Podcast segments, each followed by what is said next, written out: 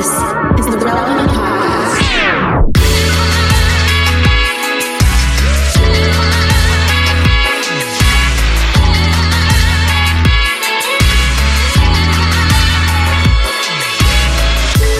It's episode 1036, and it's the Relevant Podcast. Here in Orlando, I'm your host, Cameron Strang, and joining me from Loverland, Virginia, is Jesse Carey.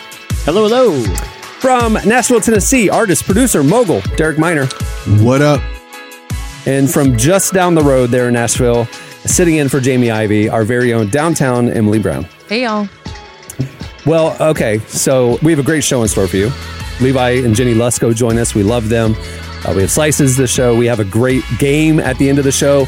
Uh, it's Epic Battle, but it's the Oscars edition of Epic Battle because if you're listening to this on the day the show comes out, Tuesday, this is the day all the Oscar nominees are announced. So we're doing an Oscar themed game. Uh, we are in the throes of award show season right now. This is so. Yeah, and, and I'm I'm a I used to get more excited about award shows. It seemed like a big shared experience, big cultural event. You go on Twitter, it's a lot of fun. Yeah, we would like live tweet it. We would like like do fun, Yeah. funny jokes throughout it. Yeah. We used to have the Oscars.biz, like our mm-hmm. own send up. Mm-hmm. It just feels like the wind has sort of been taken out of those sails. Like, does anybody care anymore about the award shows? Dude, the Critics' Choice Awards, the Critics' Choice Awards were on the CW and had the lowest ratings of any award show in history. it was like, in the afternoon, too. like 900,000 people tuned in. I didn't, I didn't even know that was a show. There's a show called the Critics' Choice Awards. Yeah, it's like the very first one before then the Golden Globes, before then, you know, the Oh, Oscars. It's okay. like, it's the thing that like starts oh, the you know, season. hey, you down know, bad like- if you on the CW, like as the award show. You down bad. Dude, one of the one of the people who won was like, who's watching this? Uh, Like on the show said, who's watching this? Like did- literally, he or she did not. he said he said we're we're on the uh, Seth Rogen we're on the one network that has zero Critics Choice nominations. Like, why is this show even existing? He like roasted the whole show on the show. hey, I give it to them. At least they're trying. I love Seth Rogen. But my thing is, is MTV still in the game? Because the VMAs in the in the in the uh, movie awards used to be kind of fun. Now it, it was like the it, or, or the Nickelodeon ones where they'd slime celebrities or or yeah, whatever. no, the Kids' Choice Awards They still still still do- still, they do the. Kids Choice Awards. but that's what I'm saying. Like those are still fun, Right. But these other ones, like who cares? Half the movies we've never even heard of. But I think you know? the ones and you're I'm not- talking about, like those are intentionally supposed to be fun. Like I tune in to watch Katy Perry get slimed. Have you seen Yeah. that video? She literally For almost sure. lost her head. Yeah. Like th- I, I don't really care about seeing this like prestigious actor who I know is probably kind of No. snooty, like getting up on stage and pretending to act like they didn't know they were going to win. You know? No, here's the thing. I don't feel like I don't feel like they should be rewarded for performances in films. I think it should be more competition. Like throw up like let's say you have three actors or actresses or whatever that are in a Mhm. really good movie. Uh-huh. You know? It's anyone can be good in a movie because there's editors and there's a director and there's camera operators, I right? don't know about You that. You put them on I'm, stage. I'm gonna follow you. You put them on stage and have them improv a scene, okay, with other actors. Then we know who's who deserves the award. Like an, an element of something where anything can happen. That's what I'm mm-hmm. saying. Like, So you want to turn the Oscars into a living color? Is what you're saying? would you not watch that if if they pulled them on and they had and they had to perform sketch comedy like with no rehearsal? Then you see who the real actors are. You know actually, what I mean? Actually, actually, I would watch that if we turn the Oscars into SNL. Put their skills to the Yeah. test. Yeah, you know? I'm I with think that. this year's Okay, Oscars are going to be incredibly tame because if you'll remember last year was when the slap happened. So I think everyone's going to try to be on their best behavior. and that's not good. So I think that means it's going to be the Mhm. most boring one. Then you go the opposite because you know what? Everyone loved the slap. Don't, don't let them. Don't let them tell you different. People loved it. Chris Rock People did. still. oh, he I does. he He's got kinda so much mileage out of that. He's Oh still. yeah, he has a he has a Netflix special that's popping Just about off. the slap. Yeah, it's yeah, just about the slap. Yeah, he's, it it's works for everyone. It works for everyone. Will you know, I'm not. I'm not condoning violence and assault, but I'm just saying if there's playful slapping in this year's Oscars, no one's gonna. No one's gonna complain. It gave us. Playful slapping. Someone is going to make a joke and it's not going to land well. it will not It, land. it has to. It has I mean, to. Jerrod Carmichael. Made, he made a joke at the yeah. uh, At the Gold- at the Golden Globes. Yeah. No one cared. It was fine. It was just fine. Like I said, Chris Rock's getting a lot of mileage out of it. He was he was sitting in in, in the in the wings laughing at, at, at the. cri- look, we, we just need to spice these things up. They're just too boring. That that's that's the take. You know, there's Well, lots of ways to do So it. you want to do like you want to do like the Rock and Jock MTV twist, where they had sports competitions, but they added a f- ten point shot to the basketball game. You want you want to like put booby traps and like little zigzags in the Oscar And this is the guy talking about don't say doodle on live. He talking about booby traps. look, look. If i- i- if you want to win Best Actor, okay, go go up against your other nominees, and you each have to perform a mi- a monologue right now. Where we're going to put it up on the teleprompter, and you deliver it straight faced, and then we'll vote to see who's really the best. Okay, okay. So you're saying that their film work, their film work gets them Yes. nominated, but the award is actually then a competition that's live, an acting competition that's Yep. live, I don't and like the it. audience It's- votes on It's, it. it's like your Idol record style. gets you into the playoffs, but but we don't determine the winner, the champion, based on Hey, it's like The Voice, and it's like American Idol. You got to sing live. We got to vote live saying. on how you're doing yeah, right but now. American Idol album. and the voice is for people that have not been accomplished. It's for people that are trying to prove themselves yeah. Look, as as but- singers, not freaking like Derek, career actors. you- you're I- I, don't want to see Morgan Freeman in a face off between Leonardo Yes. DiCaprio Yes, you read the monologue. Yes, you no, do. No, I don't. And I don't want to see Derek, that. I'm about to I'm about to make your point for you. Okay, The American. Idol and The Voice are like two of the biggest shows on TV, and they have no name amateurs on there. Okay. You got all the world's greatest performers in one room. Why don't you throw that formula in there? Everyone's watching. It'd be the biggest thing on TV. Everyone's watching it. it, it make them Everyone's watching, but then you just turn the award show into a game show. Good, good, exactly. So, no, so we're out on award shows. Then is what you're saying? No more award shows. We're just doing game shows from here. on. This is this is what TikTok does to people. Like TikTok does Good. this to That's the only thing good TikTok has done. The thing I hate about the Oscars is that it's a small group of people that vote, and they even talk about the fact they don't even watch most of the movies. They just look at like who's getting the buzz, and they just vote for that person. It's like they don't watch groupthink. the movies. a lot of the voters of the academy don't actually watch all the movies. They don't, you know, it's too much time. So they just kind of like group think here, who's I need to, here's who I should vote for. And it's like, it's out of touch. So I like the democratization of this. Let's just bring them all into a room and American Idol style have the public vote. I love it. Let's do it. Yep. Competition. It makes everything better. You know, it just it's just Makes a little better. little little entertainment value. That's just all. there's there, That's all. you, Let's see what guys they do got. just no more award if you're shows. winning the if you're winning the award for best actress, let's see you act. Okay, like Yeah. I mean, they, they Yeah. did in the You two wanna- hundred billion dollar movie they just put the two hundred million dollar movie they just put out. No, that, because that could have been editing, that could have been directing, that could have been you don't It could have taken them 50 takes to get there. right. yeah, I don't even, right. yeah, exactly. This is amazing. Hey, hey, at The Voice, it's live. You got to perform right now. And if you're excellent, then you'll win. And so, like, same thing with the actors. If you're a great actor, show me. I love it. Let's do it. Yeah. I don't know how you give an award for like cinematography or sound design. You just got to edit right on the floor. Like, all right, we're gonna give you this jacked up piece of content, color graded right now. We don't even we don't even keep award in those fields because nobody cares. Nobody, Nobody cares. cares. Yo. You, you name one name one Academy Academy Award winning cinematographer right now or sound designer off the top of your head. Yeah, I don't know. Point proven. Just eliminate them because nobody cares. Okay, sorry. cares. You can have your own spinoff award, cinematographers. Yeah, they'll do the the dinner the night before. This is a Yeah. game show. It's a game Hey, show. Now. good good luck hiring somebody to, to do the videos for your TikTok now. Like, like oh, cinematography sucks, huh? Uh, Everything on relevance gonna be grainy and stuff. All right. Jason. All right. Moving the show along. Stay tuned. Up next, it's Slices.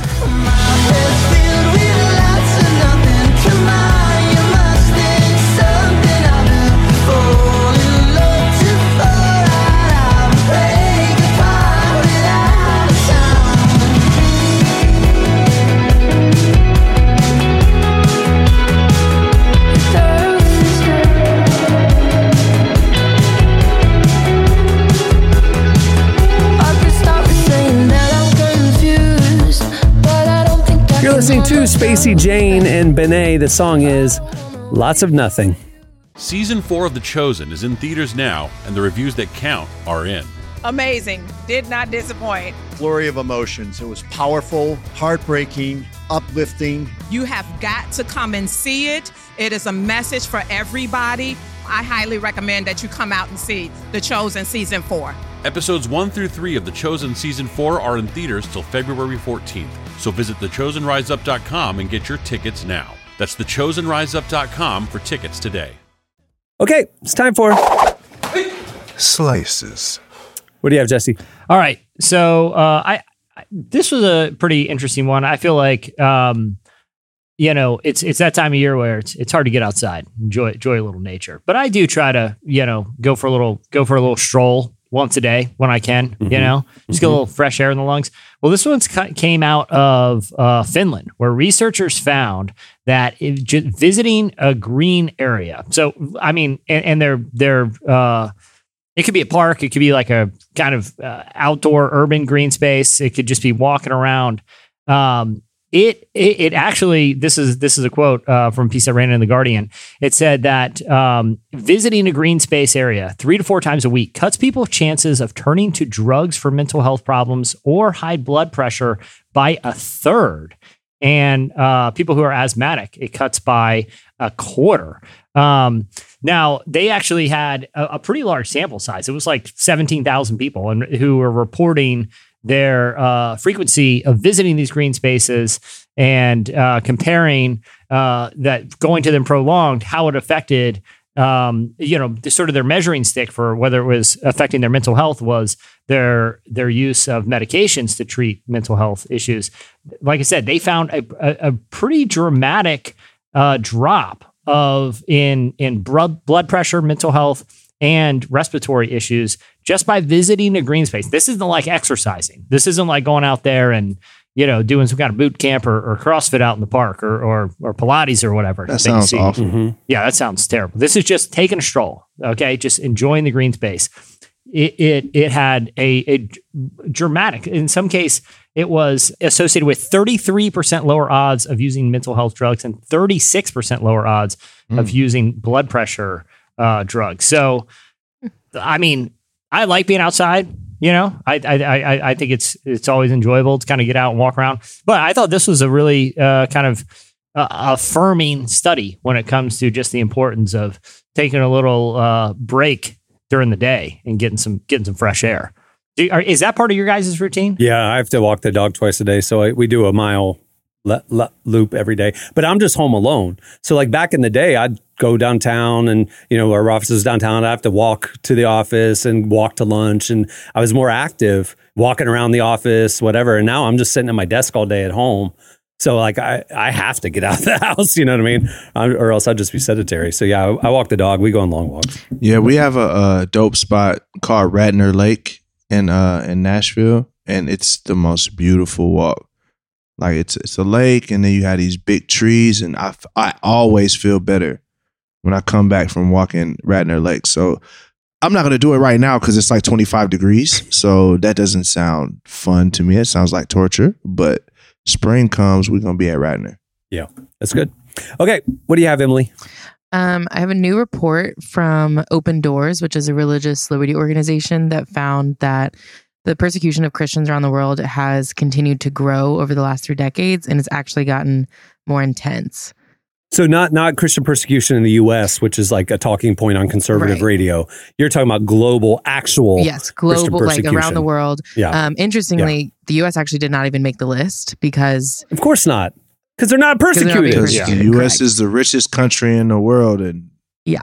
um, so the like top So this is the yeah. I was gonna say this is real persecution, not like some somebody getting asked to change a shirt at a mall somewhere one time. like, it's like, oh, I mean, that sounds bad, but is that like the one thing? Is that the one thing Yeah. we're worried Right. about? That one guy, Right, That one shirt, exactly. that one mall. Yeah. which is i mean if y'all if the listeners aren't aware that actually did happen recently a man at a mall was wearing a religious shirt and he was asked to change and everyone said that christians are being persecuted and this report is a really good reminder that persecution is not a word we should just throw around easily Mhm. it has a very specific meaning and it is not happening in the us um, i don't know how many times we can say that but um, yeah, the top li- or the top countries are North Korea, Somalia, Yemen, Eritrea, Libya, Nigeria, Pakistan, Iran, Afghanistan, and Sudan.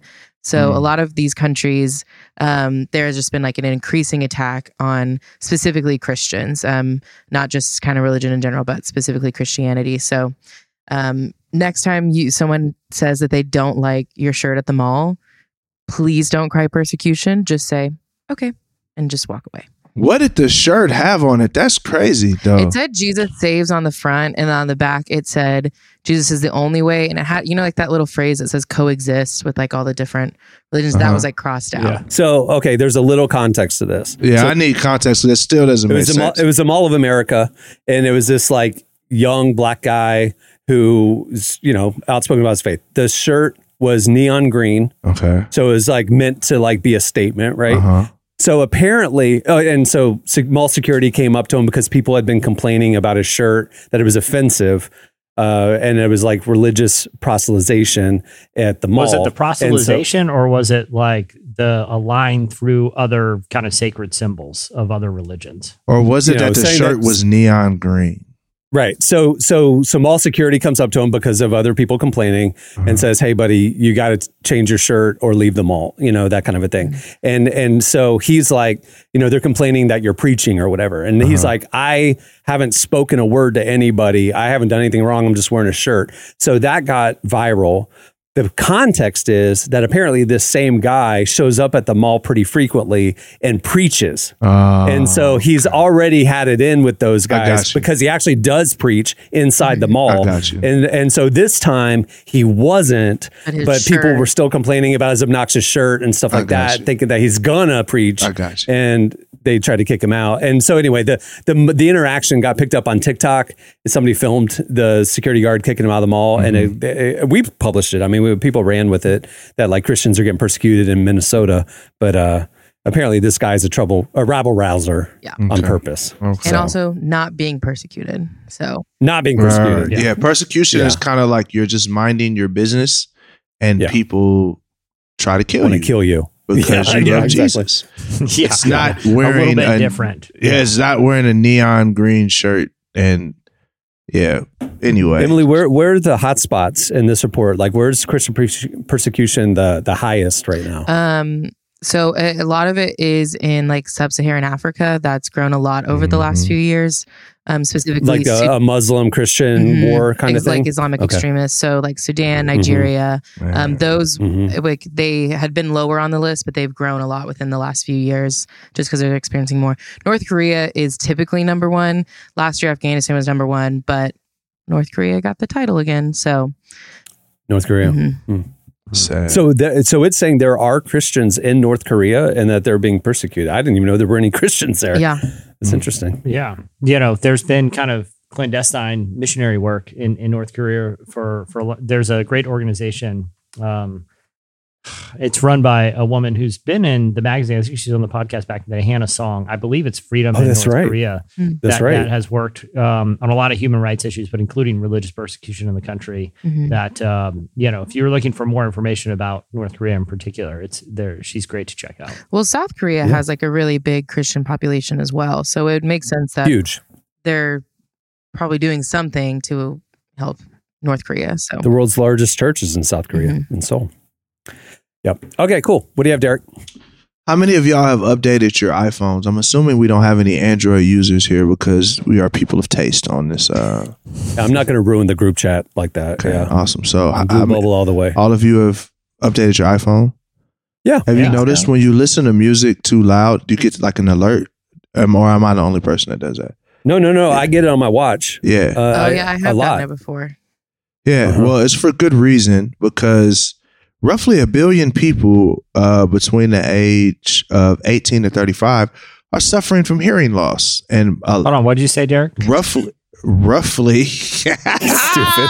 good job. I missed Didn't missed catch it. that. Didn't I catch missed that. it. That was great. That was great. Go ahead. Go ahead. Uh, right. So, roughly a billion people are suffering from early hearing loss. And a lot of that is because of listening to music too loud in your earbuds or at concerts, live events. So, um, yeah, stop listening to your music so loud. That's also actually terrifying for me. And and I'm going to give you a personal story because I was mixing my album and my wife comes down and she's like, "Oh my god, it's so loud in here."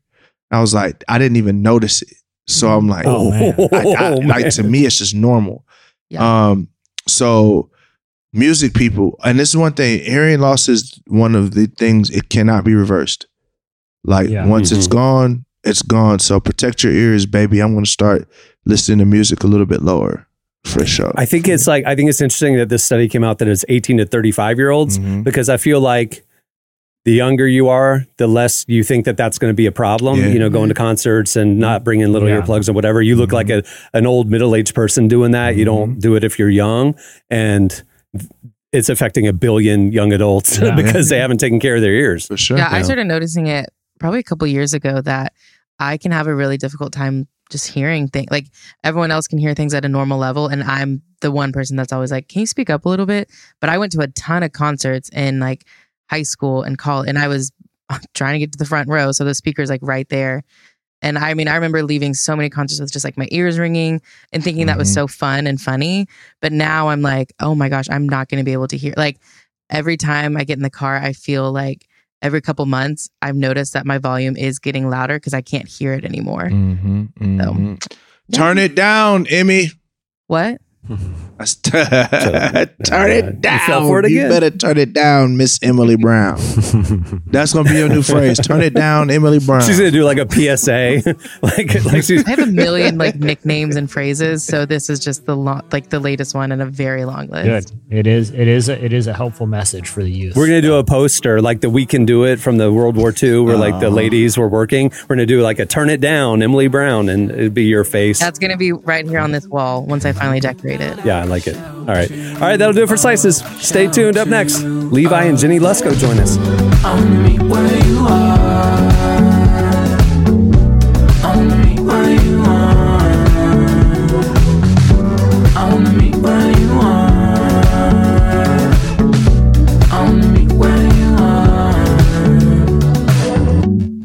Time since I've felt some progress. Having long nights, I wake up in cold sweats.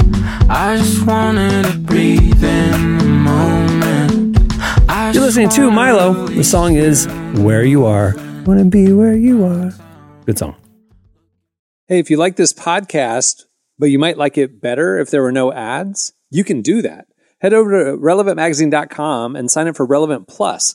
For just a couple bucks a month, you get this podcast ad free. You get ad free unlimited reading at relevantmagazine.com, including the full podcast and magazine archives, our beautifully designed digital issue, and a little more. Uh, check out all the info right there on the Relevant Plus tab at relevantmagazine.com. Well, our guests today are Levi and Jennie Lusko. They're authors, speakers, pastors of Fresh Life Church. Uh, their newest book is called The Marriage Devotional, and it's all about renewing healthy marriages no matter where you are in your relationship. Uh, Emily talked to them to discuss the markers of a healthy marriage, why it's important to make fun a priority in marriage, and what you should look for in a partner before you get married. Here's our conversation with Levi and Jennie Lusko.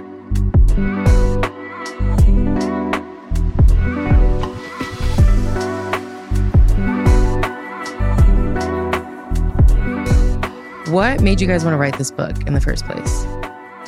Well, we both love going through devotionals together but separate. Like we don't really we don't sit down and like read it together, but we read it. Shake two straws, you know, we- leading the tramp style, and we, we don't do all that. But we love to kind of we love to be on the same page. So like I'll I'll read, he'll read, um, whether we're going through the Bible or a devotional or whatever, and um, it's just been a strength in our relationship and our marriage. And so um, And then, yeah, we wanted to write a something that we would want to do. We had done a bunch of different devotionals, and then we tried one that was a marriage devotional, and it just it was pretty thin. The Bible stuff was not there was not as much in the Bible, which is fine, you know. But we just were like ah, and I, I think we both just kind of had this light bulb moment of the devotional we're looking for doesn't exist, and whenever that's happened in the past, like after our daughter went to heaven, I was looking for a grief book that, that I had in my mind and I couldn't find it. So I kind of realized I was going to write it. And Hmm. that was this book too. We wanted to give a, a low barrier devotional that couples could read. It's accessible, low the stuff's on the bottom shelf. You know you don't have to have a phd in anything to read it and and that would be real world. And we're the as the authors we didn't pretend like we we have some perfect marriage. You know we we fight we have issues we we've worked through a hardship and that was what we wanted to come across in this in this book. Um,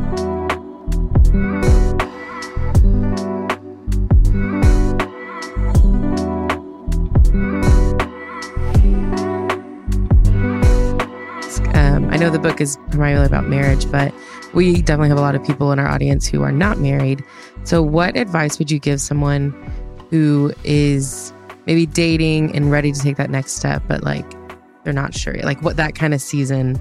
Um, what advice would you give someone to make sure that they're setting themselves up for a good marriage? so good Mm.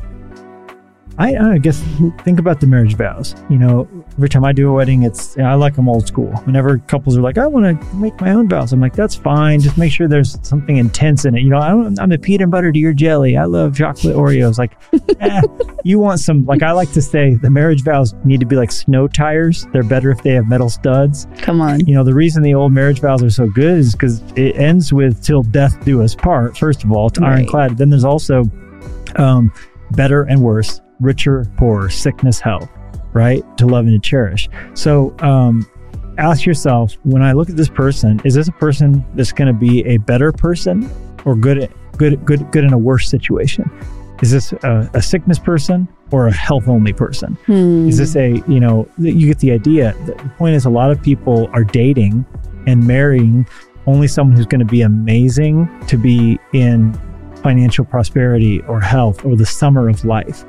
But what, what we know of the reality of life on this planet is there is lots of winter and there is lots of worse and sickness. And, and so you just have to ask yourself the question like, would this person be uh, fit for the fight? Are they are they going to be good in a battle? Are they going to be one god forbid one of you ends up in a wheelchair. You know some of our best mm. friends that we love being around they're older and he has dementia. And to watch how loving and serving she is uh, mm. with her husband where she has to keep reminding him of who she is to him mm. where you will literally have a conversation with him and 10 times he'll ask you the same question but she just loves him. You just see the love for him mm. you know and so god forbid this hot person who's got biceps and you know she's oh man all the the, the full deal the full package of total 10 it's like yeah but what if one of you's in a wheelchair or you know how will she or he be to stand in a cemetery with? And you know we've we've we've found our loves only deepen for each other picking out a casket for one of our kids you know? And i i think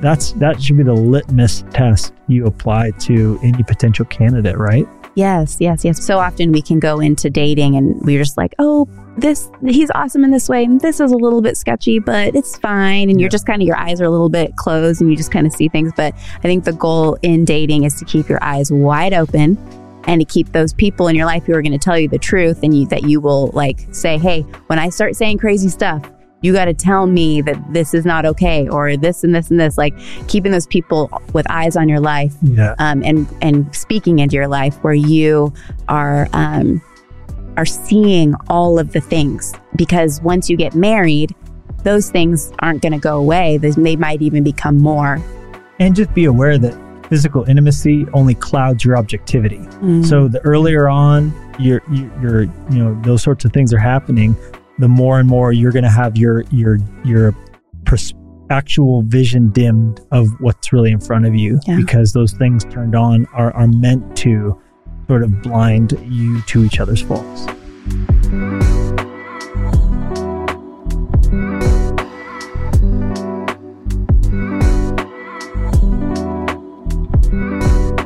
I want to go back to something you mentioned about, um, you know, someone who's kind of maybe a few years into their marriage and wants a change. Um, I think a lot of people probably feel that way, but they don't know how to take that first step and like initiate that change. So, what would you tell them to do first? Well, I think it it always starts with looking at ourselves. I think sometimes we'll be in um, an issue in a relation, any relationship, and we just see what's wrong because the what the other person is not doing or doing. And I think it always starts with just a humble assessment of what is going on in my own heart. It's that whole Psalm 139 search me, oh God. And um, know me, see if there's any wicked way in me and lead me in the way of everlasting. Like, I think it's always important to focus on me and Jesus first. Lord, help me see my blind spot my blind spots. Help me see where i'm missing it. Help me see where i'm i have dysfunction. And you know i think it's always wise and healthy to look inward. And that obviously comes from our relationship with the lord um, counseling on our own. I think getting the tools that we need to assess our past and why we think this way and what went wrong so that this and I can um, move forward um, in a healthy way. Um, I think that's so helpful. Um, and I think we can actually change a lot in our marriage when we just start changing things about ourselves. Mm-hmm. And that's, um, and even when your spouse isn't necessarily on the same page, they don't see that there's a need for counseling or see that there's a need for, for help or change, you can have the responsibility over yourself. And so often, I mean, we've seen over and over again examples of couples where one spouse sees the need and makes some change and that actually change slowly changes the course of their marriage and their relationship. So I think that's a good first yeah, step. And, and giving what you want, because whatever you want, like oh, I want them to do that. Like ask yourself the question, how can I give that? Mm. You know, and mm. it's, is it, you don't think of it as a marriage uh, scripture, but Joseph wanted at the beginning of the story people to listen to his dreams. That's all he wanted. Just I want my brothers to listen. I want my dad. I want someone to listen to my dreams. I had dreams, people. but by the end of the story, you see Joseph coming into a, a place of power and getting that. Everyone listens to him. How does he get there? He gets there by listening to other people's dreams. He listens to Pharaoh's dream. He listens to the the, the baker and the the, the cupbearer's dream. Maker. uh, candlestick maker. That's, Sorry, I that's just, not that's what came to my head. but so I think that's powerful, and I think that's the kingdom, right? Jesus, how did Jesus get the disciples to servanthood by giving what he wanted them to do? He modeled it and served and washed their feet. So I think if we, if I say, hey, why isn't Jennie doing this? But it's like, well, how am I not doing that? How can I give what I want? And I think that um, is just one very tangible way to to help begin to work on your marriage. Yeah.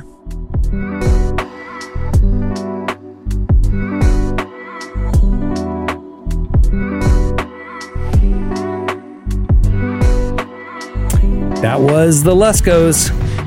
Make sure to check out their new book, The Marriage Devotional. Stay tuned up next.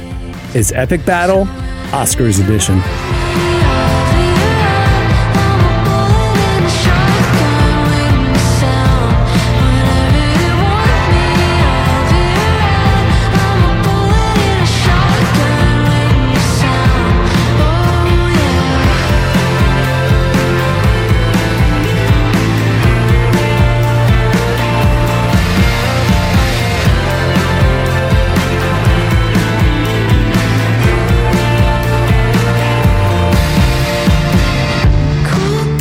Listening to Soccer Mommy. The song is Shotgun. Did you guys see the uh, Soccer Mommy Tiny Desk concert just came out this week? Um, no disrespect, I like Soccer Mommy, but uh, not all artists should go and uh, take away the production and do it live. You know what I'm saying? Yeah. Soccer Mommy. Eh, not exactly an essential watch for the Tiny Desk series. Okay, it is time for our game. If you're a listener of the show over the last couple years, you know every once in a while we like to play epic battle. You know, social media, people are arguing about who's better, Batman or Superman or whatever, this movie or that movie, this artist or that artist or whatever, this basketball player, that basketball player, Jordan or LeBron. Everybody's arguing. And okay. so Epic Battle is our chance to bring it all together and we're going to settle it once and for all. Uh, we're going to do an Oscars or a movie edition today mm-hmm. because today's the day the Oscars are announced. So we're doing Epic Battle Oscars edition. Oscars edition. Okay, so we are going to welcome to the show our editor, uh, Jason Talley. Hey, Jason. Hey, y'all. So we are going to. That sounded like Emily. I... Yeah, I was going to say, you're stealing my phrase. that's exactly. That's. And both of y'all sound like wow. Jamie. Yeah. Did you Shots get Did you already. get nervous just then? Did, you like hesitate, or did you have a pre-planned hello? What, what was no, your? I had no pre-planned okay. thing. That was that was natural as it comes, and I'm a little upset that it sounds exactly like Emily and Jamie. So I think it's a southern thing. That's all I know how to say. Hey, y'all. Hey y'all. Born and raised in Alabama, so it just comes out sometimes. Fair enough. So- Fair Uh, just to give everybody the uh, the visual here, Jason is wearing a shirt that says "Sorry, I was praying," um, That's awesome. uh, or a hat that says "Sorry, I was awesome. praying," Yeah. which is a perfect hat. Like if you're late to stuff, it's Yeah. amazing. Or if you get pulled over by the police. And I don't know if that's gonna work. I don't know if that's gonna work, Jesse. I don't Mhm. think I try gonna be on time, but I could be 15 minutes late and walk in with this hat. I dare somebody to say something. One of my friends got pulled over Mm. by a cop and she like intentionally pulled her Bible out and like when she was looking for her insurance, she was like, Oh, sorry, can you hold this? And like handed the officer her Bible. And Did he it went, work? It did work. She was like, he said, you know what? I'll just give you a warning. I pulled I'm when I was a teenager. I next pulled the. Christian kid card I'm when I got pulled that. over, and I it, it, it worked. I okay, and not to derail. I was 16. My parents were out of town, and it, and they said that I could use their car to go to youth group. Okay. right while they were out of town. And my dad had just gotten a brand new Lexus, so, and I knew where he hid the keys, so I took his Lexus. It was brand new, Oh, Mm. okay, okay. This is and I drive spicy. it to youth group. I drive it to youth group. He doesn't know this to this day, and he doesn't listen to the show, so whatever. Um, so I drive it to youth group, and then after youth group, we're all going to Burger King. So I fill up the car with three or four friends, and we're going down this road, Markham Woods Road. It's a 45 mile an hour limit, but it's a straight shot road for a few miles. And I noticed that the speedometer goes to 180 on this new Lexus. No, it no. And I'm, and I'm, and I'm 16. Cameron. And I'm like, let's see what it can do. Floor it. Floor it. Okay. At the end of the road, a cop catches up to me. So apparently, about halfway through this drive, I zoomed by a cop. And it took him a solid three or four minutes to catch up to me. Mm-hmm. Okay. So Bro, you was he doing catches like up to me, 120. pulls me over. He says, You were doing 123 and a 45. That's I'm 16 years that's old. jail time. That's that's Yeah, how did you up. not get your license just Straight cut to up jail. immediately? Listen, that's jail time. because a white privilege but b i b i told him oh, man i'm so sorry. We were just coming from youth group and I was just like a good little Christian kid, and I put on like Christian music on the radio and stuff. Like I played the innocence card. I was busy. I was hurrying to the orphanage to give them those donations that I collected. I was like, I'm so sorry. I know it's reckless. I just come from church and my friends, you know, whatever. Anyway, he goes, whatever. He gives me a good lecture and he comes back and he says, I, you know, clocked you going 123. If you go double the speed limit automatically in Florida, you have to be arrested. So he gave me a, a, a ticket for going 89 in a 45. So he didn't have to arrest me. And it was like $650. I call my mom calls the next day to check how was everything. I was like, I got a ticket last night. She goes, Well, you're going to pay it. And, and I said, Yes, ma'am. And she didn't ask the context or the situation at all. And I got away with it. I, I worked and paid off the ticket. And they, to this day, don't know that I was going 123 in his brand new car. So Cameron. play the Christian card. Yeah, sorry, I was. Or just don't but, go you know, 123 and a just locked in, man. 45. Mm. Mm, mm, mm, mm, mm, You just come from church. I'm, All right. I'm gonna be quiet. The teams, Jason, you and Emily are uh, one team, and Derek, you and Jesse are a team. Uh, uh, what are your team names, uh, Jason and Emily? Um, I mean, it feels most appropriate that our team should just be called Hey Y'all. Sure. The Hey Y'alls. I like it. Yeah. Okay. Jesse, what's your team name? Derek, what what are you feeling, man? I'm with whatever you want, bro. You're you're a lot more witty than me. I know you got I'm just gonna I'm gonna go with um, just sorry I was praying. Um, Sorry I was praying. I think it's I think we can get some hats that are matching. 100%. And 100%. uh, Listen, I got you. I, Yeah. I can hook y'all up. Just let me know. Yeah, you I got, know you a got a sorry I'm praying hat guy somewhere. I do. So I do. right. As you know, Epic Battle is I give you two two people or things and then a situation. Uh, and these are all movie related. Um, Emily actually put the list together, oh, but she doesn't know what order that I'm doing it or what groupings I'm doing it. So Okay. I'm doing this on So the you fly. telling me the person that made the game? That's who we going against? she she has no idea Here's how I'm going to do it As. I was putting it together, there were a couple things I included that I was like, I feel like I'm going to regret including this because I don't know how I'm going to defend this. Sorry. All right. So here we go. Uh, first up, hey y'all, you guys have King Kong.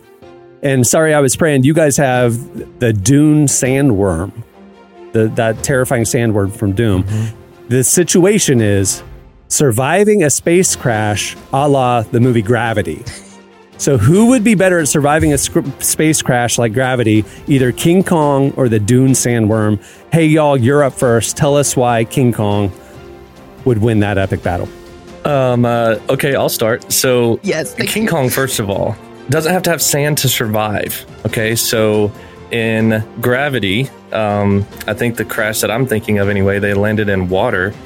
And so King Kong's just going to stand up and he's just going to, you know, walk out of there, like handle his business, do whatever he needs to do. Uh, the worm, on the other hand, is going to struggle, probably going to drown, Yeah. like can't get above the, the water line. Um, Yeah, I mean, that seems to make perfect sense to me. All right, sorry, I was praying. What's your rebuttal? Why would the Dune sandworm survive better in a space crash a la gravity? to, to, to me this one is easy derek and feel free to feel free to jump in. But mm-hmm. you know i feel like when i think of sci-fi action movies there's two kinds. Mm-hmm. There are uh, nerdy space movies and then there's mm-hmm. sweet a- sweet monster movies okay? It's just a hard and fast rule. I never even seen dune because it falls in the nerdy space movie category. You guys my feelings about that are well established okay? Okay, let me let me describe this this worm. It is the size of a, uh, a 747. Think It Tremors. lives under it Yeah, lives under the Tremors, ground and yeah. it comes up with all these teeth and it like consumes people from the surface and then it goes back underneath the ground. But my point is this. Dune took place on some nerdy space planet, right? Like, it's fine. It's it's like that's the worm is used to space stuff. Okay, you don't mix space stuff with non-space stuff. King Kong is a terrestrial monster who lives on hmm. Skull Island. He's just a big ape. Okay, there's no way he's faring well. Who knows what space worm encounters day to day out there in nerdy space world? He's probably seen this is the least of his worries. Like a spaceship crash, I see this every day. Okay, I live on a I live on a planet, isn't it like a mining planet or something? This is Yeah. They, they, deal with this kind of stuff every day. King Yeah. Kong doesn't even know the concept of space. Okay, he doesn't know the concept of gravity. He would have a panic attack just proposing the scenario if you could figure out a way to communicate with him in sign language or however he, he communicates. Okay, this one, Space Worm, like I said, he deals with this kind of stuff every day.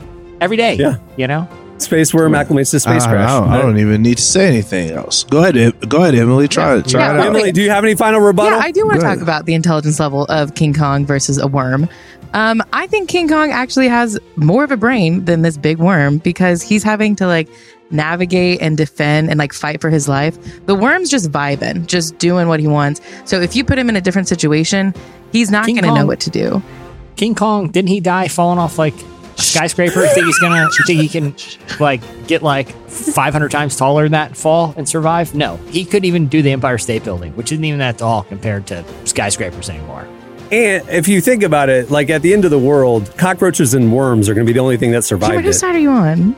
You're supposed to be I'm just saying he's ma- It's a compelling point. It's a compelling point. All I'm course it gonna is. say is King Kong can't be that smart if he keeps getting caught every movie. Like every movie, the- the- bro gets he the he the worst the worst criminal or bad guy or whatever. But look, I'm just gonna bring up one word that is obvious that I don't know why in the world nobody's getting it. But we're gonna just start with oxygen. Yeah. I mean, the, the space worm lives in outer space. It's acclimated to whatever's out there. Well, it's on a planet, so it's on a planet, but at the So- same time, we don't oxygen know. levels- Like, like, yo, King Kong, oxygen. He's gonna suffocate before he even drowns. King Kong So- could That's why find- they don't make spacesuits that big. It's just listen. You could find worms. We don't even. No one even knows if worms breathe. No one knows. No one's ever even looked into it. We're just assuming they'd be fine. In No space. one's ever looked into Okay. it. and there has to be some dirt somewhere if there's water. So he's gonna find dirt. Yeah. All right. Okay. So I'm gonna go with. Uh, I'm going with. Uh, sorry, I was praying. I, I I think the case that space worm would survive a space crash is is the Rigged. compelling one. Is obvious. Yeah. All right. Okay. next one up. Uh, hey y'all, you have the the Na'vi Na'vi species from Avatar. Okay. Okay. Okay. blue people. yeah. Uh, Yeah. yeah, the blue people. Uh, hey, uh, sorry, I was praying. You have ET stuck in his little basket. Okay. On Okay. the bike. On the bike. Uh-huh. Gotcha. Okay. This is gonna be fun.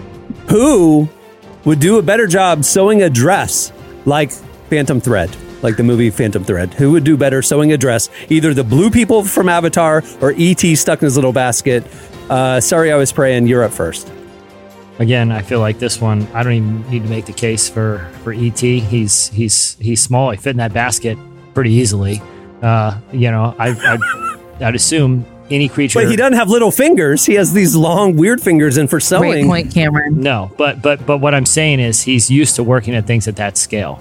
The Navi, one, at least at least ET can disguise himself in a blanket. You know, he he he works with fabric. The Navi are scantily clad. I saw the new film. Okay, they ain't they ain't sewing. Okay, they're finding leaves and and and things.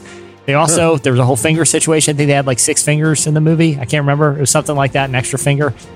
That might be useful for spearfishing or, or riding with the whales, like in the movie. But I don't think for threading a needle, you want an extra finger bobbing around in the way. It just seems like ET is is is much more acclimated to this. Derek, do, do you have thoughts on this? You seem like you got strong Navi thoughts. Yeah, I mean, what kind of like how can you sew if you're like eight foot tall? Exactly. Like with with these long fingers. Like I I'm like, like there's no way. height does not determine sewing ability. Look how big their Thank you, hands are. Emily. I was okay, do thinking you think? Let me ask you a question. I would give you honest question. All right, honest question. Who's more equipped to sew? Right, Emily Brown or Shaq? Exactly. Who do you think is going to do a better job at sewing? Jason or It Shaq? doesn't have anything to do with their height. It Because his do with hand is so big. Shaq can't even get the needle through the thread. It- or well, the, the the- thread through the needle. E- like, ET, so that's what I'm finger- saying.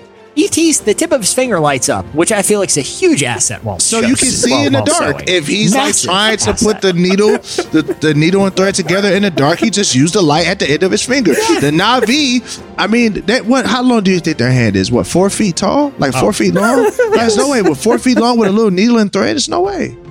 All right, hey y'all, what's your rebuttal that uh, the the Navi species from Avatar would do better sewing a dress? Um, okay, I would like to point out that ET had a whole option for clothing, and he picked a blanket to wrap himself in. But the Navi, while scantily dressed, do at least fashion together some, I don't know, leaves or whatever, or some sort of fabric, whatever they have on their planet, to because they can't sew. No. they create some. They create clothing. No one that knows how to sew is stitching together vines. Okay. No, they are. They like you weave it together. Okay, so they could be. It's a different form of. There's multiple different forms of sewing. My mother is a quilter, so I know this for some reason. But there's different ways to sew. So they could have like cross stitched it or crocheted it. There's a lot of different ways, and I think that's what they did. Et We're not talking about those crochet and pot holders here, okay? With the little We're talking, We're talking about phantom the thread phantom level tailored. thread. We're talking about Yeah, high level. it's- it's yeah, okay, level, but they yeah. do have like long, Yeah. like skinny, like some. of- Okay, first off, the entire nation to pick from. The entire nation. There's, I, I don't know statistics, a, a large amount of them. One of them's got to be able to have little fingers to sew. Yeah, it is true. Uh, The the comparison was the entire Navi species from Avatar versus ET stuck in his little basket. Whoa. So Well, I've I seen mean, They not that I advocate all child eight labor, foot but tall. okay, not that I advocate child labor, but they could get a little kid to do it Then why haven't they? Then why haven't they? Then why are they running because the around with kids seaweed are wrapped free around? to live. But, but ET's totally naked. ET's totally naked. The kid put the blanket on him, not he not crash him. landed. We don't know what, his kind wears. Uh, so we're, hold on, we're not going to judge people that like to live their life naked. Like ET made his decision. We are going to judge them a little He's bit. comfortable with We're it. gonna judge him a little bit. ET made his decision, and he said that he would rather be free. Mm-hmm. Right? No, no, no. I, I mean, the truth that. is, he just didn't know how to sew anything, so that he couldn't make any clothes. Like that's How the long was ET I'm- but on Earth? Was he on Earth for four? He's on Earth for like three days. Well, look, he, he could easily pick up and consume Reese's Pieces, no problem. You're telling me you, you don't see a Navi picking up those? That that'd be an impossible task. That'd be like using tweezers to pick up a grain of sand. It's going to be very difficult. Okay, with those big paws they got. I have a rebuttal. There's two things that we haven't discussed here about the Navi. Okay, Okay. first off, is we didn't actually dis- dis- decide how big this this sewing project is. So the the size of their hands don't really matter because ET's gonna be doing a smaller blanket or whatever, and they're gonna be obviously No, doing we a said bigger interrupt blanket. my like Phantom thread. Now we did establish that like Phantom Was he sewing? thread. Was he sewing uniforms for basketball players or for an elegant petite uh, model or what. I haven't seen it. It looks very boring. But uh, sorry, I like Paul Thomas Anderson, but you lost me at tailoring movie. Uh, it's gonna be a pass. That's gonna. Be, It's a three-hour movie about, about tailoring. tailoring. I just- Exactly. It's, it's it's gonna be a hard. It's gonna be a hard pass for me. But here's here's the bigger point. Here's the bigger point. You know, the Navi have that that that ponytail that they can like plug into things. So I'm really more interested in the fact that they Isn't that probably their are going to doodle? have Isn't something. that their sex organ? Isn't that the thing that they? Oh God, no, uh, no! That's how they connect to the animals, and they can, it's a complicated situation. They pl- you That would to, make to the the movie leaves, so they very can interesting. connect to the tree and all that kind of stuff. Anyway, but but I, I feel like there's something that they can connect to that boom, you know, then they just they're able to just sew. I feel like they're just going to do a better job at it. I've heard it. I've heard enough. I'm gonna go with the fact that it's the entire species of Navis, and there's there's somebody in the mix that could could be nimble enough to do this. I'm gonna go with with uh, Hey y'all. All right, last one. We're tied one one. This is a tiebreaker, and we got to be quick with this one. Uh, sorry, I was praying. You have Tom Hanks in character as Forrest Gump. Hey y'all, you have Tom Hanks in character as Chuck from Castaway. Who would do better escaping prison a la the Shawshank Redemption? Hey, y'all, you're up first. Yeah, I mean, well, gosh, I mean, straight out of the gate, we just have to address the fact that he survived like in the middle of nowhere. He built a raft. He like got uh, you know into the water. Like he's he survived this whole thing. Um, so I feel like he would be very easily equipped to like almost like MacGyver it. You know, figure out like, mm-hmm. okay, what do I have at my disposal? Mm-hmm. What can I use to get off of this deal? Like, how can I get out of here? He would easily do that. Like, there's no question. I mean, when we think about think about stinking Tom Hanks inside of Forrest Gump, he all he knew how to do was run. You know, like he just ran. That's all Okay. he knew how to do. All right, sorry, I was praying. What's your rebuttal? Uh, first off, I'm pretty sure if you're escaping prison, the ability to run is uh, pretty critical. Uh, I'd say one of the most. You give the man a little daylight, he gone. He gone. You just send him out on work duty, cleaning the dishes. Where'd Forrest go? I don't know. He just started running. No one's going after him. Two, Tom Hanks in Castaway it took him like ten years to figure out how to get past waves. Okay, do you, think he's busting out of a prison? He couldn't even he couldn't even wade out past you know little little three foot waves. It took him like ten years, and he just got lucky one day because an old porta potty washed up. He ain't breaking out of no prison. He can't even get off an island. You can put him in prison. All right, uh, hey, y'all, what's your final rebuttal? I think that his role on Castaway or Tom Hanks on Castaway would be the best option because he did not give up trying to get like and he like Jason said he did MacGyver his way eventually. And again, Shawshank Redemption, it's not like he got into prison and then was out the next day. He'd been there like it was a waiting game, patience too. I don't know if for like Mhm. and like you said, Forrest can run, but that is the final part of it. He's got to get through all of this first. Got to get out of And there. most Here's of the Forrest thing. Gump is like just things happening to work out for Here's him. the thing. Exactly, which goes into my point. Things just happening and working in his favor. Forrest Gump is the luckiest character.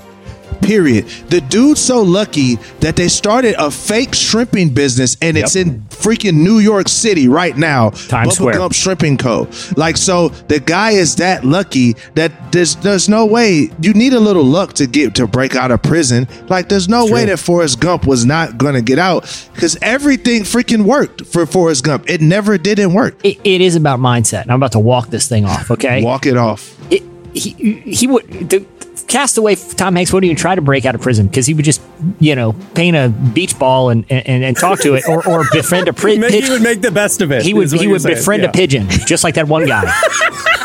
he befriended a volleyball. You don't think he's going to befriend like a the the, the prison yard pri- pigeon and he's going to live a happy content life? What happened when when that guy got sprung? Guess what? His life went downhill. He just wanted to live back there, push a little library card around, and, and hang out with the pigeon. We all know how that worked out from him when he got out. He didn't want to leave. Okay. All right, sorry, I was praying. You win it. Uh, I agree. That was a good- that was uh, a good Tom one. Hanks for Forrest Gump uh, win it. All right, so sorry, I was praying. Two to one wins epic battle. All right, well, before we wrap things up, I want to thank Levi and Jennie Lusko for joining us today. Make sure to order the marriage devotional now. Um, also, head over to relevantmagazine.com. We are doing it. We are publishing a ton of great stuff every day, and you should make it part of your daily web browsing. We recently updated our site design. Our homepage is totally different. Uh, we're working through the site and updating each section as well. Our articles are a little different. You'll notice, you know, I mean, it's all about evolving, right? You know, um, you can also stay connected by right there on the side uh, or the right rail and on the homepage. You can sign up for our, our daily newsletter where you get your our top five trending stories sent to your inbox. It's a great way to stay in touch. Or follow us on all the socials. Uh, we're posting on Twitter and Facebook all day, every day. We're posting on IG. IG stories more frequently now. That's great, and uh, we have other stuff in the in the pipeline. So make sure to follow us on all the big all of the socials. Okay. On that note, we will wrap it up. I'm Cameron Strang. I'm Jesse Carey. I'm Emily Brown. And I'm Derek Minor. We will see you on Friday. Have a great week, everyone.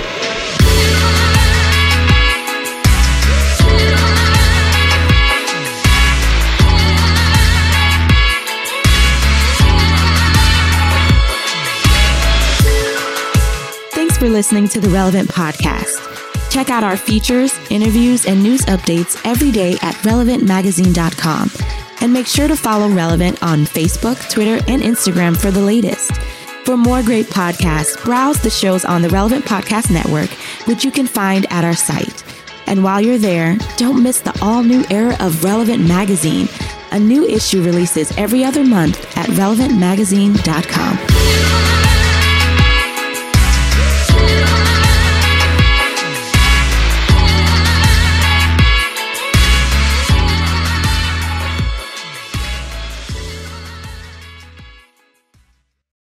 an element of something where anything can happen. Relevant Podcast Network.